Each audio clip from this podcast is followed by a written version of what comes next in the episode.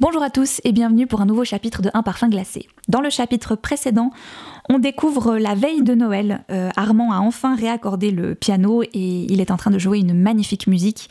Et Antoine et Lilou le surprennent, mais Antoine ne veut surtout pas déranger son frère donc. Il se retire avec Lilou dans la cuisine. Il va alors commencer à parler avec cette dernière et elle, forcément. Waouh, c'est l'amour fou et elle y croit, elle a envie d'y croire et en plus elle se rend compte petit à petit, à force de vivre dans cette maison, que visiblement il ne se passe rien entre Clara et Antoine, en tout cas au niveau de leur relation sexuelle. Donc clairement, elle se met à espérer certaines choses.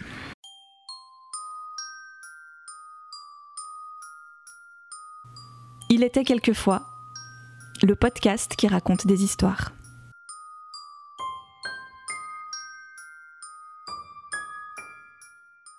Chapitre 10 Les Vernes, Noël 1946. Ayant été systématiquement violée de toutes les façons possibles depuis mon enfance, je pensais tout connaître de la sexualité. Sauf que je n'en connaissais que les aspects les plus vils et les plus pervers. Je ne savais même pas ce que voulait dire une sexualité épanouie, puisque je pensais que dans le meilleur des cas, l'homme ne brutalisait pas sa femme. Mais que celle-ci puisse en retirer du plaisir, cela ne me serait jamais venu à l'idée. Alors je me mis à jalouser Clara. Un peu, puis un peu plus. Non seulement elle avait un mari aimant, drôle et intelligent, mais de plus il ne la forçait jamais, bien qu'il en eût certainement très envie, comme tous les hommes. Je me mis donc, sans m'en rendre compte, à la regarder différemment. Ce fut très subtil, et sans doute ne m'en rendis-je pas compte tout de suite. Ses traits de caractère, que j'avais jusque-là trouvés charmants, m'agacèrent un peu. Son étourderie me fait l'effet d'une égoïste frivolité, ses bavardages anodins me parurent de plus en plus teintés de malice, et son amour des voitures une passion bien masculine et donc fort peu saillante pour une femme. Antoine, sans doute, l'aurait préférée un peu plus gracieuse et moins bavarde, pensais-je, plus encline aux tâches ménagères, comme je l'étais moi-même. Je ne compris que bien plus tard ce qu'il en était réellement entre eux, et si j'avais encore été capable d'éprouver de la compassion pour un être humain, je m'en serais voulu du mal que j'ai sans doute fait à Clara, elle qui m'avait si bien accueilli. Mais je ne voulais tout simplement pas penser à tout cela. Je voulais juste profiter de ces jours de bonheur, et je recherchais de plus en plus la compagnie d'Antoine. Clara ne se rendit pas compte, je crois, de ma froideur à son encontre. Il faut dire que j'étais de nature déjà plutôt réservée, et ne devina pas, j'en suis sûre, ce qu'il se passait entre son mari et moi. Et pour cause. C'est à partir de là que tout commença. Après, bien sûr, avec l'arrivée de la lettre, cela empira. Mais pour moi, le début de l'histoire se situe ce jour-là, dans les effluves du thé à la cannelle et les dernières notes d'un morceau de Chopin qui flottait encore dans l'air. Ce fut Noël. Depuis plusieurs jours, il neigeait sans discontinuer, et ce jour-là ne fit pas exception. Dès le matin, le vent fut mordant, sifflant comme un serpent dans les couloirs glacés, et le ciel, contrairement à nous, ne semblait rien avoir à fêter. Clara, emmitouflée dans un manteau deux fois trop grand pour elle, cria depuis la cuisine. Et si nous allions tous faire un tour en calèche aujourd'hui? Ce qu'elle appelait pompeusement la calèche, c'était simplement la vieille charrette en bois qu'Armand et Basile avaient retapée, poncée et remise à neuf tout l'été tirée par Fanny et Marquis, les deux chevaux de trait. Antoine, tu viens? cria-t-elle en passant la tête dans le salon où ce dernier tentait de travailler à son manuscrit. Le coussin d'une grosse écharpe de laine verte et les mains déjà engourdies par le froid qui régnait encore dans la pièce, malgré le feu qui crépitait doucement. Il faudrait encore au moins une heure et même plus pour que les flammes réchauffent l'atmosphère. Il faut que je travaille, mais allez-y vous. Le jour de Noël, une balade en calèche s'impose, fit-il ironique. Oh allez, viens s'impatienta Clara. Puis en voyant qu'il reprenait son travail sans plus faire attention à elle, elle se retourna vers Rosalie et moi et soupirant nous lança. Bon, on va se passer de lui, et y aller nous trois. Demandez à Armand et Basile, ils seront sans doute ravis de vous escorter, fit Antoine. Bonne idée Lilou, tu veux bien aller demander à Armand d'atteler Fanny et Marquis et voir s'il veut nous accompagner? On fera un tour vers la forêt, on passera par le village afin de se montrer, puis on reviendra par la falaise. Pas trop près de la falaise, tu sais bien que mon frère et moi, nous. Oui, je sais, vous n'aimez pas cet endroit, mais on ne s'approche pas vraiment de la falaise, la route passe à au moins 10 mètres. Je leur jetai un regard interrogateur et Clara m'expliqua. Antoine et Armand sont un peu sujets au vertige. Pas du tout, s'assurgea son mari. C'est juste que nous n'aimons pas prendre des risques inconsidérés. Clara, qui entre-temps avait passé elle aussi autour de son cou une énorme écharpe rouge et verte, son écharpe de Noël, comme elle me l'expliqua en riant, éclata de rire. Des risques inconsidérés, ce qu'il ne faut pas entendre. S'il y avait le moindre risque, tu penses bien que je n'irai pas et que je n'y emmènerai pas Lilou et Rosalie. On ne sait jamais, contraint Antoine. Il suffit que Fanny ou Marquis aperçoivent un lapin ou, ou un alligator ou un dragon. persifla Clara. Et tu crois quoi? Que les chevaux sont comme les chiens, qu'ils courent après les lapins ou les alligators ou les dragons? C'est ça, moque-toi de moi, n'empêche que. Que quoi, andouille? Pardon? Il se leva, le regard soudain noir, mais Clara, pas le moins du monde impressionnée, le nargate plus belle. Andouille, andouille fleurie Tu vas voir, toi, de toute manière, ça veut dire quoi, andouille fleurie? Il tenta de bondir vers elle, mais rapide comme l'éclair, elle fila vers les escaliers qui menaient sur la terrasse et, toujours en riant, ramassa une poignée de neige et la lui lança en pleine figure. Je crus que pour le coup, il allait se fâcher. Mais il fit de même, et je compris que pour eux, tout était prétexte à jouer. Il la rattrapa enfin et ils roulèrent dans la neige comme des gosses qui seraient restés trop longtemps enfermés et qui, ivres de liberté et de plaisir, s'en donneraient à cœur joie. Je les regardais et les écoutais, pensive, quand tout à coup Antoine, levant les yeux vers moi, prit une autre boule de neige et me la lança en pleine figure. Je tentais de rire, moi aussi, de me mettre au diapason, mais ma réserve coutumière reprit vite le dessus. Je ne suis quel comportement adopter, et je restais là, plantée en haut des marches, les cheveux dégoulinants de neige.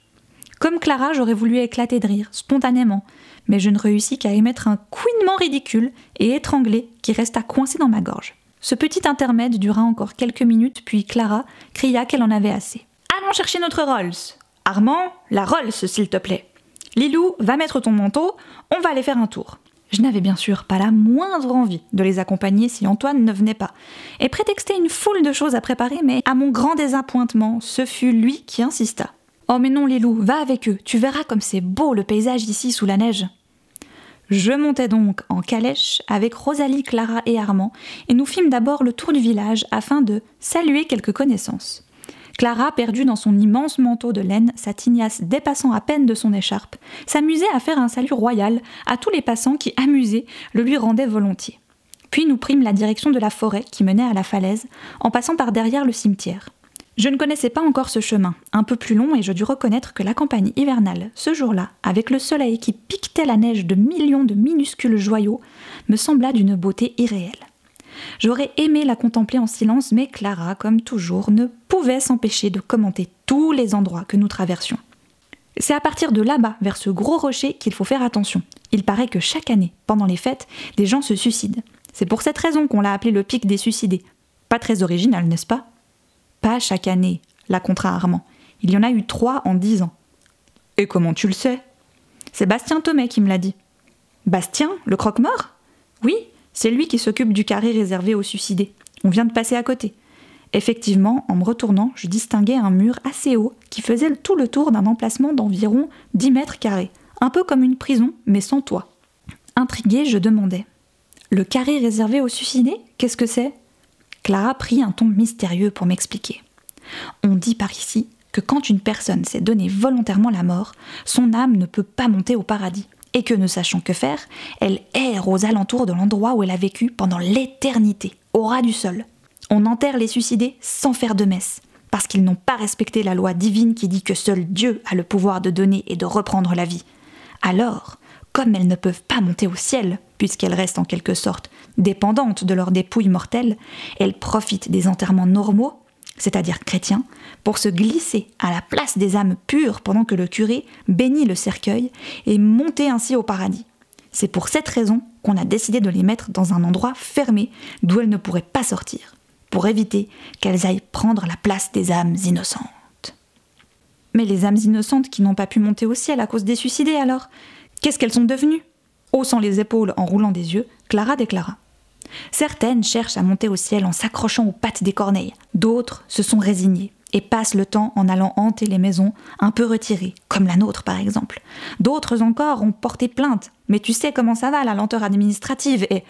Oh Clara, tu exagères. Armand avait pris un ton sévère pour dire ça, mais il se retournait vers elle en souriant. Clara partit d'un grand rire, une fois de plus. Elle n'avait pas pu s'empêcher de laisser son imagination vagabonder, et j'en avais fait les frais. Excuse-moi, Lilou, je ne voulais pas me moquer de toi, mais la première partie de l'histoire est véridique. On a bien enterré les suicidés là-bas sans leur faire l'aumône d'une cérémonie. Un peu comme des pestiférés, si tu veux. Faut pas parler de tout ça, porte malheur, fit Rosalie en se signant par trois fois. Nous prîmes le chemin du retour vers midi, car nous avions encore beaucoup à faire. Tout le reste de la journée se passa à préparer le repas du soir. j'appris ce jour-là que si Armand possédait un don pour soigner les animaux, il n'était pas de son ressort de les tuer. Et cette tâche était réservée à Basile, qui, lui, s'en accommodait fort bien. La veille, il avait tué et plumé une énorme dinde qui à présent attendait sur la table de la cuisine. Si on me l'avait demandé, j'aurais pu également tuer cette dinde et la plumer, en toute sérénité, ayant vu des choses bien plus atroces qu'une volaille morte durant ma vie. J'entrepris de la vider pendant que Clara émiettait du pain dans un bol, puis le couvrait de lait, tandis que Rosalie éminçait des échalotes et des oignons et les mettait à dorer dans une poêle accompagnée de lardons. L'odeur me fit venir l'eau à la bouche, bien que nous ayons dîné peu de temps avant. Clara chantonnait comme à son habitude, Rosalie l'accompagnait de sa voix rocailleuse, et je me surpris à fredonner moi aussi. Entre deux chansons, mes compagnes se disputaient gentiment sur la suite des opérations. Il ne faut pas concasser tous les marrons, Rosalie, s'exclamait Clara. Seulement la moitié. Ah bon? Pourquoi pas tout? Meilleur si on met tout. On va en garder la moitié entier et les mettre autour de la dinde, quelques minutes avant la fin de la cuisson. Rosalie me regarda perplexe et se tourna vers Clara. Mais on mange les marrons dans la dinde, c'est pareil, non? C'est juste que ça fait plus joli si on les met autour, tu vois Mais c'est pour manger, pas pour faire joli la dinde. Clara leva les yeux au ciel en souriant et répondit C'est encore mieux si c'est joli, tu ne trouves pas? Qu'est-ce que tu en penses, toi, Lilou? C'est vrai, c'est plus joli. De toute façon, Rosalie, c'est Clara qui décide. Pas la peine de s'énerver pour ça. À la façon dont elles me regardèrent toutes les deux, je compris que j'avais pris un ton un peu sec, et je repris plus doucement. On pourra quand même tous les manger, les marrons. Concassés ou entiers, c'est toujours aussi bon. Exactement fit Clara, la bouche déjà pleine en éclatant de rire. Je ne pus m'empêcher de l'imiter car elle avait prononcé exactement et des miettes de marron avaient jailli de sa bouche un peu partout sur la table. Je pris une jatte où je réunis le pain émietté, le contenu de la poêle, à présent refroidi, un œuf, un peu de cognac, ainsi que la moitié des marrons concassés, puis ayant mélangé le tout, je glissai cette farce dans la dinde avant de la refermer avec des pics de bois. Je posai la volaille dans un plat et pensant qu'Antoine allait se régaler, un immense plaisir m'envahit. Bien sûr, je faisais à manger pour tout le monde depuis mon arrivée secondée par Clara. De moins en moins, hein, car elle préférait, et de loin, s'occuper de sa voiture. Mais depuis que j'étais amoureuse d'Antoine et que je savais mes sentiments partagés, je prenais de plus en plus de plaisir à cuisiner. L'impression de m'occuper de mon propre foyer et par conséquent de mon mari me procurait un bonheur que je n'avais jamais ressenti. Je ne savais pas encore très bien où tout cela allait me mener, j'étais une simple employée, tout comme Rosalie ou Basile, domestique, disait-on, mais je savais que je voulais préserver ce bonheur auquel, me semblait-il, j'avais droit après toutes les épreuves que j'avais traversées. Nous passâmes un Noël extraordinaire, le plus beau de ma vie, et pourtant d'une grande simplicité. Pour une fois, Armand, tout gêné qu'il fût, accepta de se mettre au piano pour jouer des airs de Noël que nous reprîmes en chœur. Puis nous écoutâmes ébahis Rosalie nous interpréter des airs de son pays, d'une voix rauque et magnifique. Basile, rendu un peu ému par l'alcool, versa quelques larmes en l'écoutant. Je les regardais tous, les uns après les autres, tentant de garder cette image pour toujours dans ma mémoire, comme si je pressentais qu'il n'y en aurait plus jamais de si belle, et cela incompréhensiblement me rendit nostalgique à l'avance. Clara, bien sûr, avait joyeusement éclusé plusieurs verres d'excellent Bourgogne, servis par Antoine, et chantait faux, mais avec ardeur, tous les chants de Noël qui lui venaient. Elle avait pour une fois mis une robe décolletée, et qui laissait voir une bonne partie de son dos mince. Je ne pus que constater qu'elle la portait bien mais je jugeais cette tenue fort inappropriée pour un soir de Noël. Avec ma robe simple, qui descendait plus bas que mes genoux, mes cheveux coiffés en une tresse que pour une fois j'avais laissé retomber sur mon dos, au lieu de l'enrouler sur le sommet de mon crâne, j'étais bien certaine de plaire à Antoine. Cette tenue, j'en étais persuadée, me faisait paraître bien plus convenable que sa femme, et m'avantageait à ses yeux. D'ailleurs, en passant derrière moi, afin de me servir un verre de vin que je m'empressais de refuser, il me fit cette remarque. Lilou, avec cette robe, tu ressembles à une petite jeune fille sage. Merci Antoine, fis-je en rosissant de plaisir. Il ne pouvait me faire un plus grand compliment, la dernière chose que je voulais étant de passer pour une dévergondée à ses yeux. Mais Clara, sans doute un peu jalouse, ne put s'empêcher d'ajouter son grain de sel. Exactement Une petite jeune fille sage et appliquée. Comme il y en avait à l'école, tu te souviens Antoine des jumelles Brodard Ah, elle s'asseyait toujours au premier rang et donnait toutes les bonnes réponses. Bien sûr, je m'en souviens. Hélène et Marceline. Personne n'arrivait à les différencier, les jumelles interchangeables, toujours première en tout. Oui, en tout, même en délation. Et chaque fois que nous faisions des bêtises, elles allaient main dans la main les rapporter à Mademoiselle Joie. Je les détestais, surtout quand elles avaient de surcroît le culot de me dire que c'était pour mon bien. Moi, fit soudain Armand que le vin avait rendu un peu plus loquace, je crois bien que j'étais un peu amoureux d'elle. Se tournant vers lui, Clara demanda Toi Amoureux? Des deux Il haussa les épaules, geste que je lui voyais souvent faire, et répliqua J'étais amoureux de Marceline, mais comme je n'étais jamais sûre de laquelle c'était, sans que je comprenne pourquoi, tout le monde éclata de rire. Antoine, passant également derrière lui pour servir le vin, lui tapota l'épaule affectueusement. De toute manière, tu n'avais aucune chance. Tu étais trop jeune et trop timide pour elle. Je crois que tous les garçons fantasmaient sur elle, sans pouvoir les différencier. D'ailleurs, tout le plaisir venait peut-être de là, de les avoir toutes les deux. Tous sauf toi, Antoine, fit Clara. Tu as raison, tous sauf moi. Il y eut un regard entre eux que je fus sans doute la seule à avoir remarqué. Puis vint le nouvel an, que nous passâmes également au Verne, mais cette fois en compagnie de plusieurs amis d'Antoine et de Clara, des gens du village, heureux de profiter du bon vin d'Antoine. Je constatais ce soir-là que les convives masculins semblaient tous attirés par Clara, et il est vrai qu'elle dégageait quelque chose de spécial. Non qu'elle fût plus jolie que les autres, mais il émanait d'elle une liberté et une spontanéité que ne possédaient pas la plupart des autres femmes de l'époque. Plus simplement, elle avait l'air de se moquer complètement de l'image qu'elle pouvait donner, ne cherchant qu'à se plaire à elle-même, tout en étant d'une simplicité et d'une gentillesse, que même ses petites piques d'humour, parfois à la limite de la vulgarité, passaient parce que ça venait d'elle. Je fus agréablement surprise ce soir-là de constater qu'Antoine, malgré les regards masculins qui convergeaient vers sa femme, ne semblait pas le moins du monde jaloux. Cela, Cela me conforta dans ma certitude que, même s'ils formaient un couple complice, l'amour n'existait plus entre eux, et que seule subsistait une fraternelle amitié. Les semaines suivantes se passèrent sans apporter de grands changements. Clara partait souvent pour de longues virées avec sa voiture et ne rentrait qu'en fin d'après-midi. Armand et Basile s'occupaient des animaux ainsi que de retaper petit à petit les autres pièces de la maison. Rosalie, elle, travaillait autant dehors que dedans, avec moi le plus souvent, me racontant d'innombrables histoires de son pays, mais ne posant jamais de questions indiscrètes sur ma vie. D'ailleurs, le plus souvent, je me contentais de l'écouter, souriant, et lui faisant signe de continuer quand elle s'arrêtait. J'aimais surtout quand elle me parlait de sa vie au Vernet, et je tendais l'oreille plus attentivement quand elle me parlait d'Antoine, qui selon elle était adorable. Je ne voulais tout simplement pas penser trop loin et vivre le moment présent en espérant qu'il dure le plus possible. Souvent, je tentais de me retrouver seule avec Antoine. Quand il écrivait seul au salon, je m'empressais d'aller le rejoindre sous prétexte d'enlever la poussière ou de retaper les coussins du divan, et nous parlions pendant quelques minutes.